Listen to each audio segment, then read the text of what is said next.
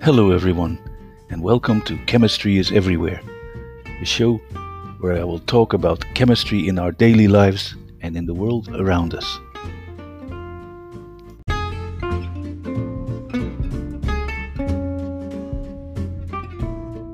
The topic of today is hydrogen. Many countries have embraced hydrogen as part of their plans for a cleaner future and facilitate hydrogen for use in transportation and buildings.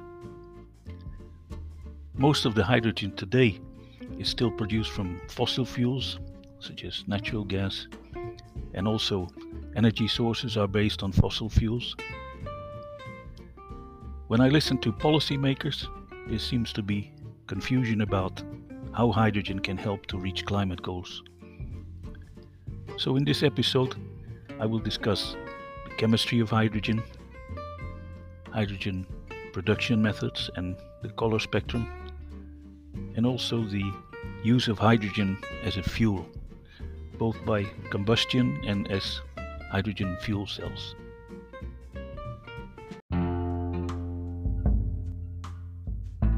Hydrogen is a chemical element with symbol H and atomic number 1. It's the first element of the periodic table and consists of one proton with a positive charge and one electron with a negative charge.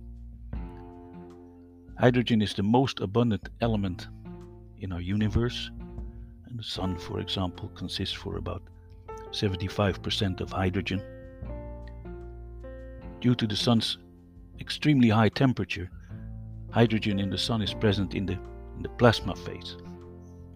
Plasma is a state of matter where the gas has so much energy that electrons are no longer associated with the individual protons, and this gives plasma a very high conductivity and also makes that it interacts with electrical and magnetic fields. On Earth, hydrogen, same as oxygen and nitrogen, does not exist as single atoms, but as a diatomic molecule in the case of hydrogen with the formula H2. And that is a colorless, odorless, and non toxic gas. Hydrogen gas is very rare in our atmosphere. The level is only around 1 ppm, 1 part per million. And that is because hydrogen is so light that it's not attracted by the Earth's gravity, it just escapes into space. Almost all hydrogen on Earth exists in a molecular form, such as water or organic compounds in plants and our body. Hydrogen can form single covalent bonds with most non-metallic elements. With oxygen, it can form water, and with carbon, it forms hydrocarbons, such as petroleum oil and, and other organic compounds. Hydrogen also takes part in what is called acid base reactions. And there it can form a negative ion or an anion by accepting an electron or a positive ion known as a cation by donating an electron.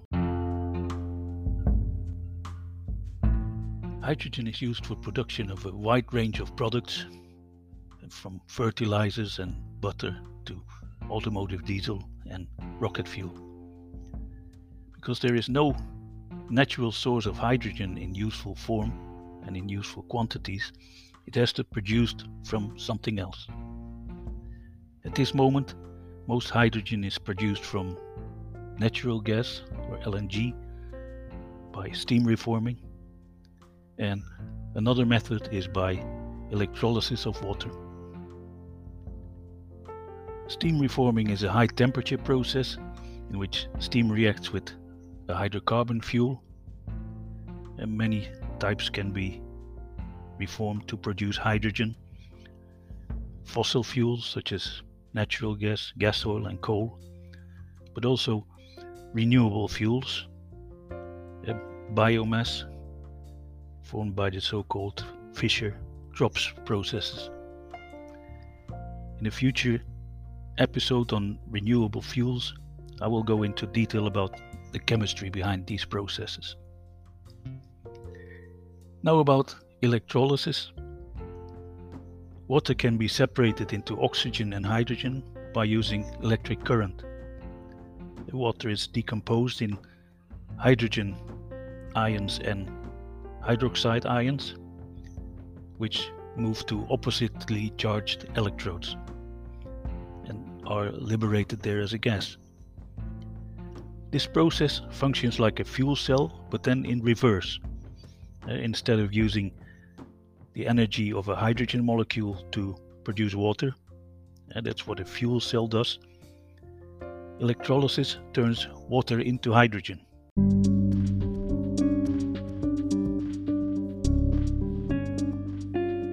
Hydrogen is a colorless gas, but the production of hydrogen is classified in a spectrum of colors.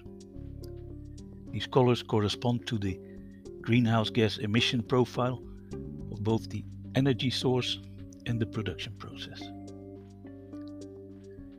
Green hydrogen is produced by a method that does not cause any greenhouse gas emissions.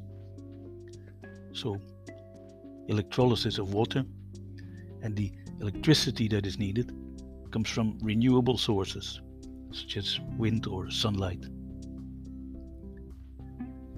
Blue hydrogen is produced from steam reforming of a hydrocarbon fuel, whereby the carbon dioxide that is emitted is captured and stored, so not released to the atmosphere. Grey hydrogen is produced also by steam reforming, and the resulting CO2 emission is released to the atmosphere. Then there's brown hydrogen, sometimes called black hydrogen. And that's made of coal via gasification. This process releases large amounts of CO2 into the atmosphere. Then there are some less common hydrogen colors. Pink hydrogen is made by nuclear energy as the power source. Sometimes there's a discussion whether nuclear energy is renewable, yes or not. And the arguments in favor are that nuclear energy has no greenhouse gas emissions and a small land footprint compared to solar or wind energy. But from scientific point of view or chemistry point of view, since the energy source is uranium, and that's of course not renewable. So it all depends from which side you look at it. Then there's tur turquoise hydrogen, and turquoise is a color between blue and green. Their hydrogen is produced from methane pyrolysis, and the other byproduct is, is solid carbon, so no CO2. The electricity driving pyrolysis is renewable, and if the feedstock is methane from renewable sources such as uh, biomethane, then the process is zero carbon. The last one you might come across is yellow hydrogen, and that is made by electrolysis using energy sources of mixed origin, so both fossil and renewable.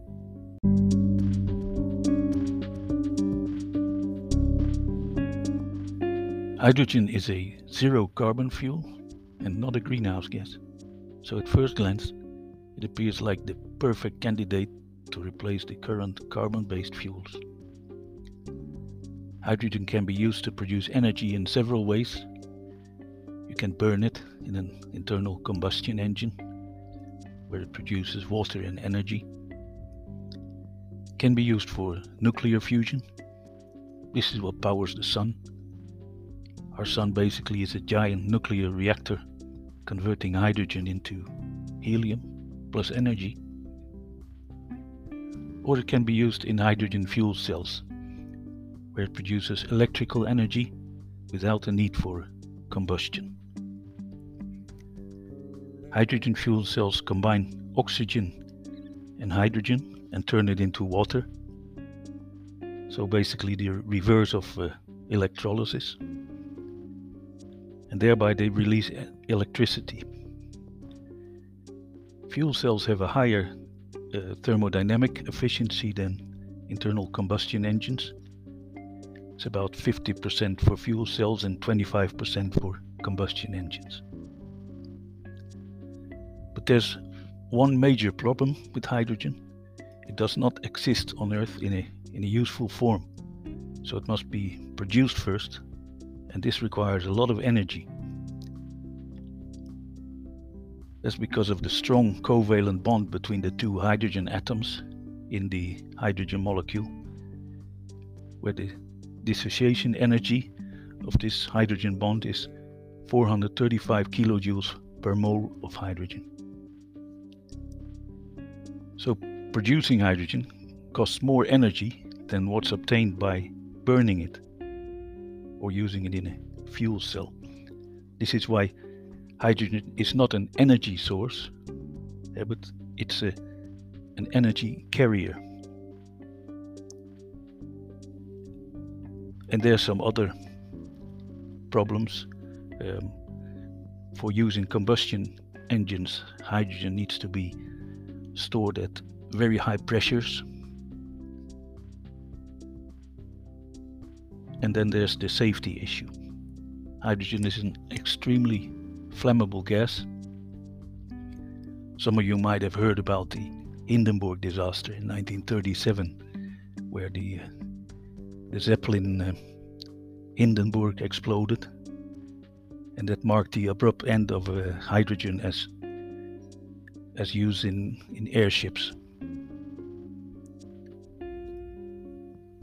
Hydrogen only contributes to clean up carbon emissions if it's produced using zero carbon energy. So, in other words, solar or wind energy, or nuclear or hydropower. So, it will play the biggest role in countries that have a big surplus of these inexpensive electricity from hydroelectric or, or nuclear sources. We think about countries like Canada, Norway, or France. Other countries depend on solar and wind energy.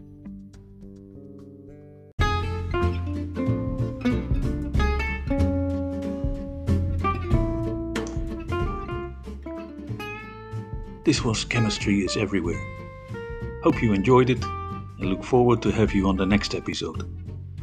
If you liked it, please subscribe and leave a review on your favorite podcasting app. See you next time.